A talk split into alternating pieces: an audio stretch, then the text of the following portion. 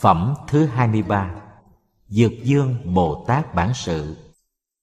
Với phẩm Thường Bất Khinh, phẩm 20 Chúng ta đã đi vào bệnh viện thứ ba là bệnh viện của Diệu Dụng Của Hạnh Nguyện mà chúng ta gọi là Hạnh Môn Môn thứ ba sau Tích Môn và Bản Môn. Sang phẩm thứ 23, trang 473 Chúng ta lại trở về Hạnh Môn Tức là bệnh viện của sự thực hiện của hành động. Kỳ trước trong phẩm nói về Bồ Tát Thường Bất Khinh Ta biết rằng Thường Bất Khinh là một vị đại sứ đem theo chỉ một thông điệp Đó là ông, bà, anh, chị, cháu Đều là những người có thể thành Bụt được. Vị đại sứ đó không cần ủy nhiệm thư. Ủy nhiệm thư của Ngài là một niềm tin thật vững chãi. Tin vào sự thật rằng Tất cả chúng sanh đều có Phật tánh. Không cần ủy nhiệm thư Không dinh vào quy lực của một vị Bụt nào hết Mà rốt cuộc Thường Bất Khinh đã thành công và về sau Ngài đã thành Bụt Thích Ca. Bây giờ trong phẩm thứ 23 này, mình thấy một nhân vật khác thực hiện pháp hoa trên một bệnh viện khác, bệnh viện của tín nguyện. Con đường của đức tin, của ân nghĩa, đó là Bồ Tát Dược Dương. Con người không có niềm tin thì không sống được. Con người không có tình cảm, không có ân nghĩa cũng không phải là một con người. Không phải tu theo Phật Pháp là chỉ đi tìm kiến thức. Tu Phật phải là người biết thương yêu, phải có tình nghĩa và dược dương tượng trưng cho lĩnh vực đó. Thường bất khinh có một phận sự, dược dương có một phận sự khác. Lúc bấy giờ, bồ tát thú dương qua bạch với bụt rằng, lạy đức thế tôn, bồ tát dược dương dạo chơi trong cõi ta bà này như thế nào? Chữ dạo chơi rất hay. Du ư ta bà thế giới. Nói theo người mỹ thì ông có business gì mà về cõi ta bà này? Nhưng ở đây không đề cập đến business mà chỉ nói đến chuyện dạo chơi. Chúng ta phải học cho được điều này từ Kinh Pháp Hoa. Chúng ta đang dạo chơi trong cõi ta bà này. Thấy được như thế để chúng ta thảnh thơi hơn lên một chút. Dạo chơi nên không có gì cần phải tính toán, cần phải hấp tấp. Ta không làm business trong cõi ta bà này, mà chỉ nên thảnh thơi dạo chơi thôi. Khi đi sang kinh phổ môn, chúng ta cũng thấy chữ dạo chơi. Quán Thế Âm Bồ Tát dân hà, du thử ta bà thế giới. Vậy thì các vị Bồ Tát chỉ toàn là những người biết thảnh thơi và rong chơi không thôi. Tuy thế, mình chỉ có thể làm người dạo chơi khi mình đã có sự giải thoát, có sự thảnh thơi. Nếu không, mình làm sao dạo chơi được? Người có giải thoát thì làm việc gì cũng như chơi, không bị trói buộc, không bị thúc giục. Làm giới đàn, làm chùa hay làm gì đi nữa thì họ cũng thấy như làm chơi vậy thôi. Làm mà không mong cầu bất cứ một mức thành đạt nào, làm một cách vô tác những người như vậy khi xây chùa Tuy cũng đo đạc, cũng tính tiền công thợ Cũng chọn màu ngói Nhưng họ làm với tinh thần giải thoát. Không có sự giải thoát đó Thì ngay cả chư Bụt và chư vị Bồ Tát Cũng không thể du thử ta bà thế giới Mà sẽ bị kẹt ở thế giới ta bà. Dược Dương là một vị Bồ Tát đã được tu học với một vị Bụt là Nhật Nguyệt Tịnh Minh Đức Và tình thầy trò đã rất sâu đậm. Trong thời gian tu học với Bụt Nhật Nguyệt Tịnh Minh Đức Bồ Tát Dược Dương có tên là Nhất Thiết Chúng Sanh Hỷ Kiến Có nghĩa là người mà ai nhìn vào cũng thấy vui Không phải vì người này làm trò hay nói chuyện khôi hài Nhưng vì cái tươi mát của người ấy Thử nhìn lại ta và chung quanh ta để xem có ai đáng được danh xưng nhất thiết chúng sanh hỷ kiến hay không? Hẳn là có, và có đến một mức độ nào đó. Mình nên tu tập thêm để cho người khác có niềm vui khi nhìn thấy mình. Mình không cần nói cười gì cả mà người khác đã vui khi gặp mình.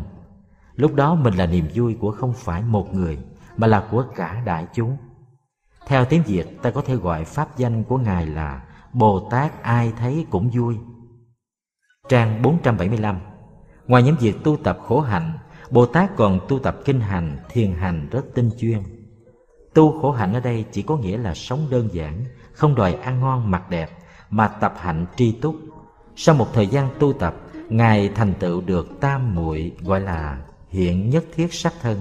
Có nghĩa là muốn thành sắc thân nào, mình sẽ có thể hiện ra được sắc thân đó. Mình muốn làm con nít thì mình biến thành con nít, chơi những trò chơi trẻ con. Muốn làm người lớn thì thành người lớn, muốn làm hòa thượng, mình cũng có thể trở thành đạo mạo, nghiêm trang, uống trà được với các vị hòa thượng. Ta cũng thấy những người có nhiều khả năng nói tiếng Việt được cả ba giọng Bắc Trung Nam. Gặp người Trung họ nói tiếng Quế, gặp người Nam họ nói giọng Sài Gòn, gặp cô gái Bắc họ dùng đúng giọng Hà Nội. Đó cũng là một hình thái của hiện nhất thiết sắc thân. Cái tính chất này tương đồng với tính chất của Bồ Tát Quán Thế Âm. Bồ Tát Quán Thế Âm cũng có thể hiện ra bất cứ một sắc thân nào mà Bồ Tát muốn. Bồ Tát ai thấy cũng vui, cũng có các khả năng như vậy. Luôn luôn ứng hiện để thích hợp với hoàn cảnh, ứng hiện để tạo niềm vui cho người đối diện. Vì vậy mà ai thấy cũng vui cả. Hiện nhất thiết sắc thân là vị Bồ Tát đã có rất nhiều quá thân. Nghĩ cũng buồn cười, đứng về phương diện kinh nghiệm cá nhân của tôi mà nói thì nhiều khi mình đã làm như vậy mà mình không hay. Khi viết văn, mình viết đủ mọi thể, viết truyện ngắn cũng được, truyện dài cũng được, làm thơ cũng được, phóng sự cũng được. Mình viết đủ loại thì đó cũng là ứng hiện sắc thân trong lĩnh vực của một nhà văn. Viết chuyện trẻ con thì phải dùng ngôn từ con nít, cũng cùng câu chuyện đó mà muốn nói cho người lớn nghe thì ngôn từ phải thay đổi, tức là mình phải quán cơ để mà thực hiện. Lúc đã thành tựu được hiện nhất thiết sắc thân, Bồ Tát thấy biết ơn thầy của mình nhiều quá, Vậy nếu không được thầy dạy dỗ Thì làm sao mình chứng đạt được tam mũi này Lúc đó Bồ Tát cũng chứng được rằng Thân này chẳng qua là một quá thân của ta thôi. Ta có vô số sắc thân. Thân này tới rồi nó đi. Sự tan rã của thân này không động chạm gì đến cái chân thân của ta cả. Vì vậy cho nên để chứng tỏ rằng mình đã đạt tới cái thế giới của bản môn Để thấy rằng mình có vô số sắc thân Bồ Tát mới làm một hành động rất mãnh liệt là tự thiêu thân này để cúng dường chư Phật.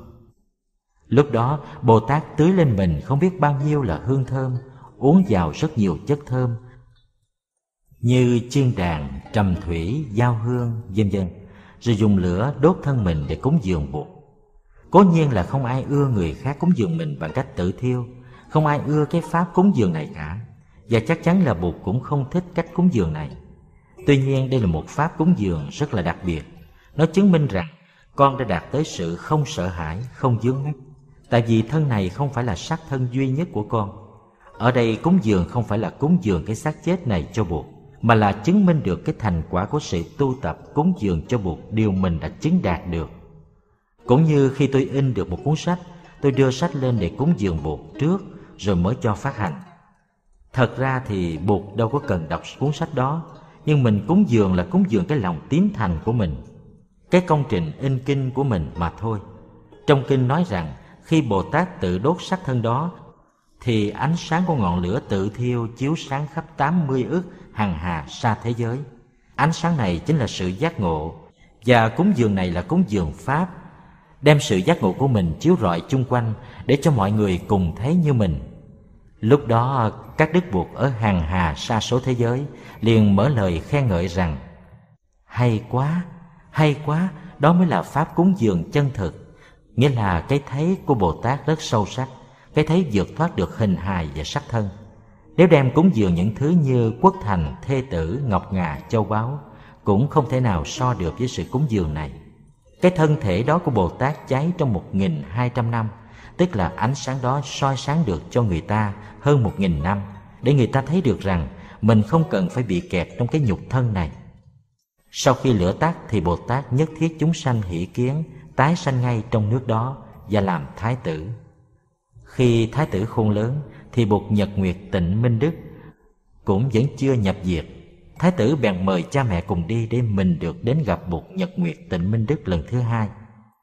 Đây là nhân duyên thầy trò nên Bồ Tát đã tái sinh vào nước đó để được gặp thầy cũ.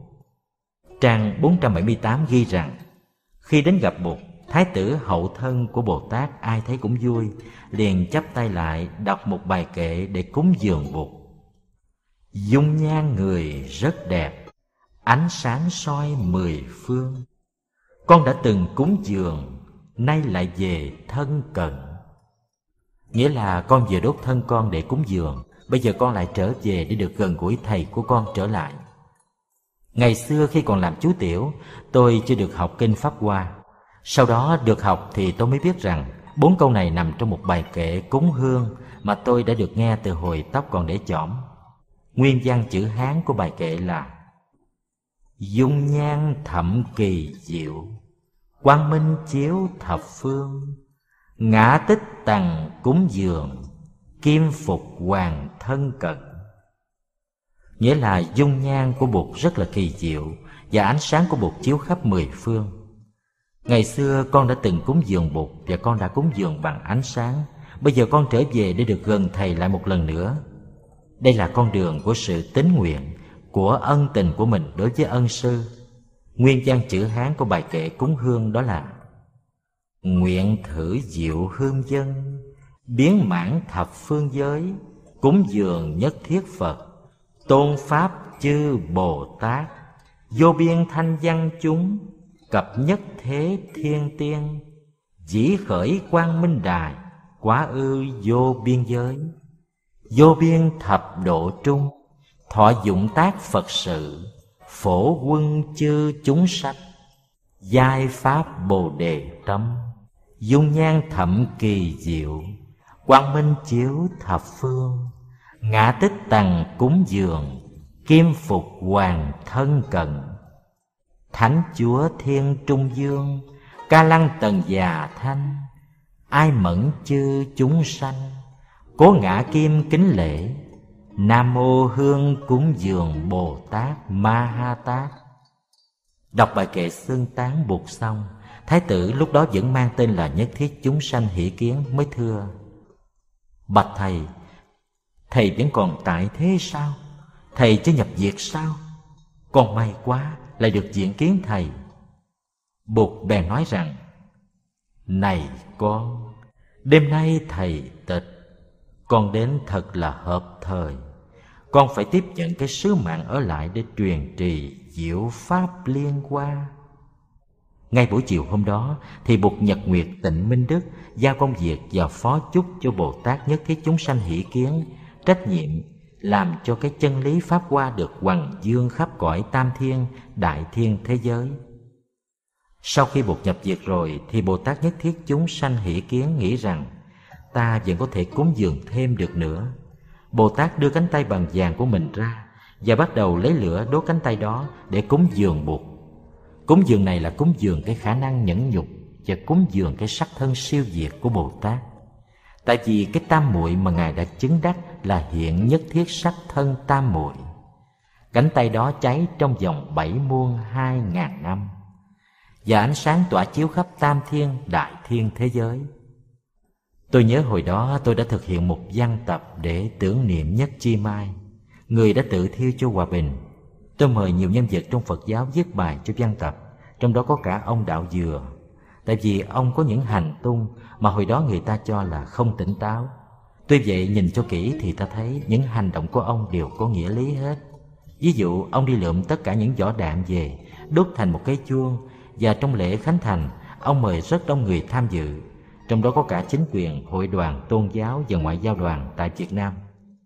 Lúc làm lễ, ông nói, Những mảnh bom đạn ơi, qua đã lượm các con về đây để cho các con tu.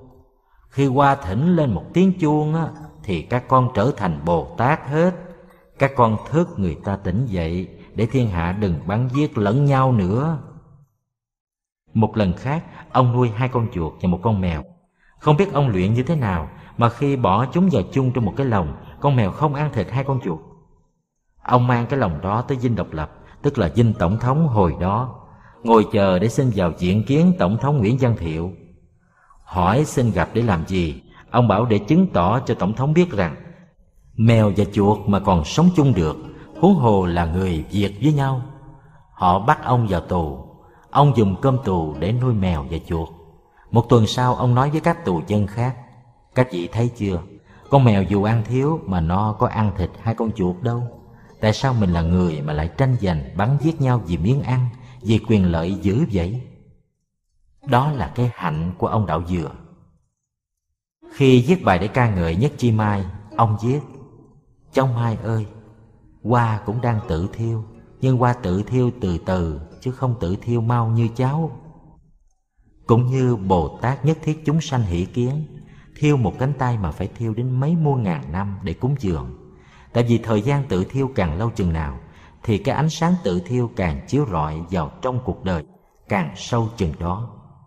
Phật giáo Đại Thừa chịu ảnh hưởng rất lớn của Kinh Pháp Hoa, Cho nên trong các giới đàn, Để chứng tỏ mình có một sức chịu đựng lớn Và mình quyết chí tu học, các giới tử quỳ xuống và đốt chính quyệt bằng ngải cứu ở trên đỉnh đầu để cúng dường chư buộc cái chí nguyện của mình như vậy sự cúng dường này ở trong các giới đàn là có nguồn gốc từ kinh Pháp Hoa. Trang 482 Này Tố Dương Hoa, trong các dòng nước như sông, ngòi, kinh rạch, thì biển là lớn nhất. Trong các kinh thì kinh Pháp Hoa này là lớn nhất. Cái ý niệm kinh Pháp Hoa là vua của các kinh đã bắt nguồn từ đoạn này. Kinh này là vua của các kinh đó, không phải là tại vì kinh nói lý thuyết giỏi. Tại vì kinh có những tư tưởng thâm áo, mà tại những tư tưởng thâm áo đó được diễn tả bằng những hình ảnh rất tuyệt vời. Và kinh pháp hoa rất có tính cách thực dụng, có thể thực hành được trong đời sống hàng ngày. Kinh truy ma cũng rất cao siêu, nhưng về phương diện thực hành thì có khi mình thấy mình giới không tới. Chủ nhật tới chúng ta sẽ bắt đầu đi vào phẩm thứ 24 Cũng ở trong phạm vi hạnh môn Và sẽ làm quen với một vị Bồ Tát khác đó là Bồ Tát Diệu Âm, tức là vị Bồ Tát của âm thanh di diệu. Con đường của Diệu Âm khác với con đường của hai vị Bồ Tát Thường Bất Khinh và Bồ Tát Dược Dương. Phẩm thứ 24 Diệu Âm Bồ Tát Diệu âm có nghĩa là âm thanh di diệu, âm thanh màu nhiệm. Đây là vị Bồ Tát thứ ba được trình bày trong hạnh môn. Vị Bồ Tát thứ nhất là Bồ Tát Thường Bất Khinh Vị thứ hai là Bồ Tát Dược Dương.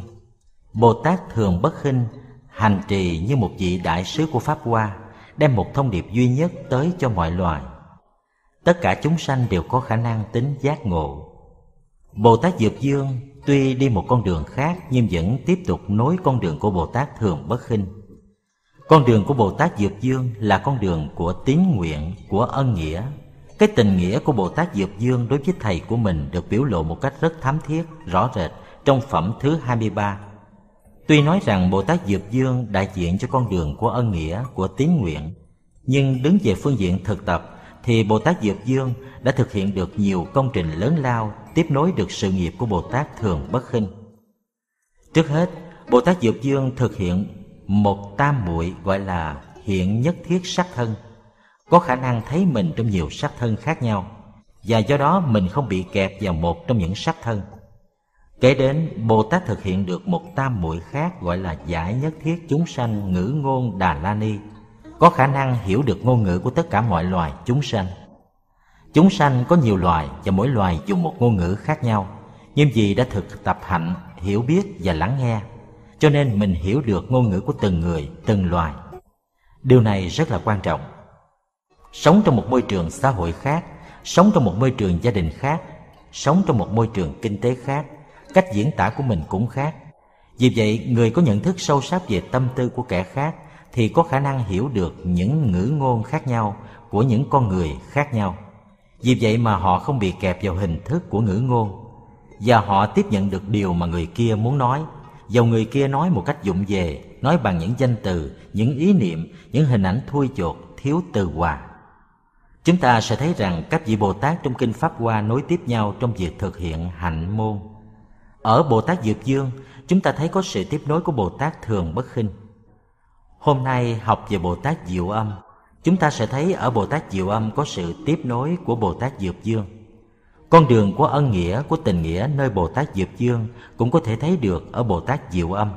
Bồ Tát Diệu Âm cũng đã thực hiện được cái tam muội gọi là hiện nhất thiết sát thân – và Ngài còn đi xa hơn Bồ Tát Diệp Dương nữa Nghĩa là Bồ Tát Diệu Âm có thể hiện ra rất là nhiều sắc thân để độ đời Và trong phẩm thứ 24 này thì có một lần Bồ Tát Diệu Âm hiện ra làm vô số hoa sen Khoảng giữa trang 495 Chúng ta thấy Bồ Tát Diệu Âm cũng thực hiện được tam muội giải nhất thiết chúng sanh ngữ ngôn An trú trong một chánh niệm Tam muội ở đây có nghĩa là chánh niệm giúp cho Bồ Tát hiểu được những cách nói năng khác nhau của nhiều chúng sanh, để Bồ Tát có thể hiểu được tâm trạng của các chúng sanh đó.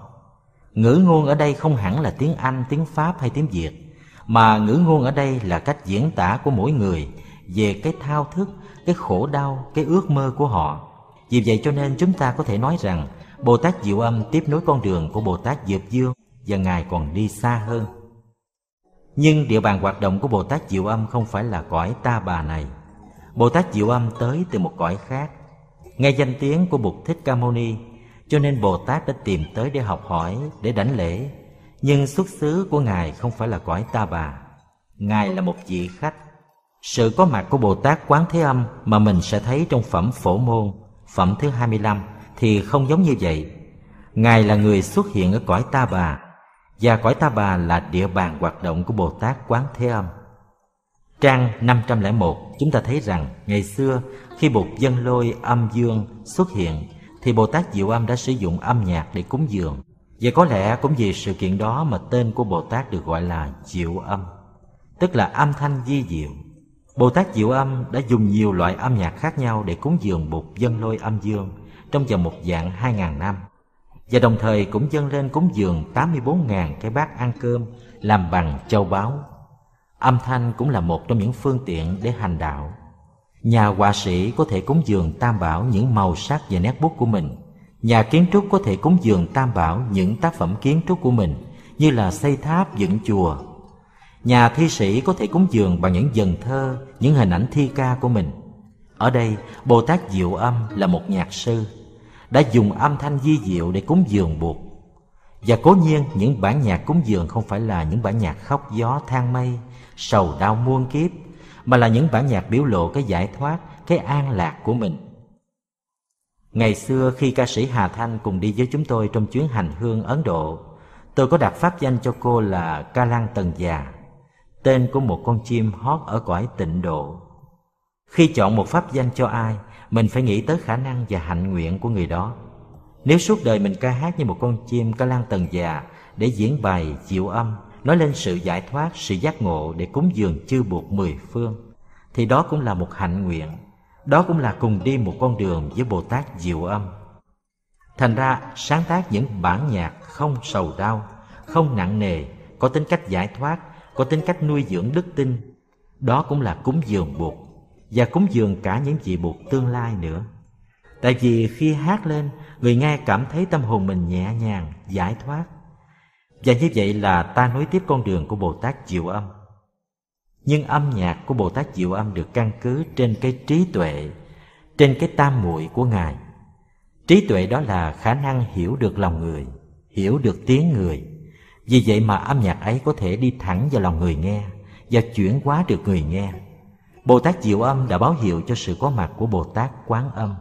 Bồ Tát Diệu Âm cũng có khả năng thị hiện ra những sắc thân khác nhau để có thể cứu độ mọi loài và cái khả năng biến hiện ra nhiều sắc thân để cứu độ chúng sanh được căn cứ trên một tam muội, gọi là tam muội hiện nhất thiết sắc thân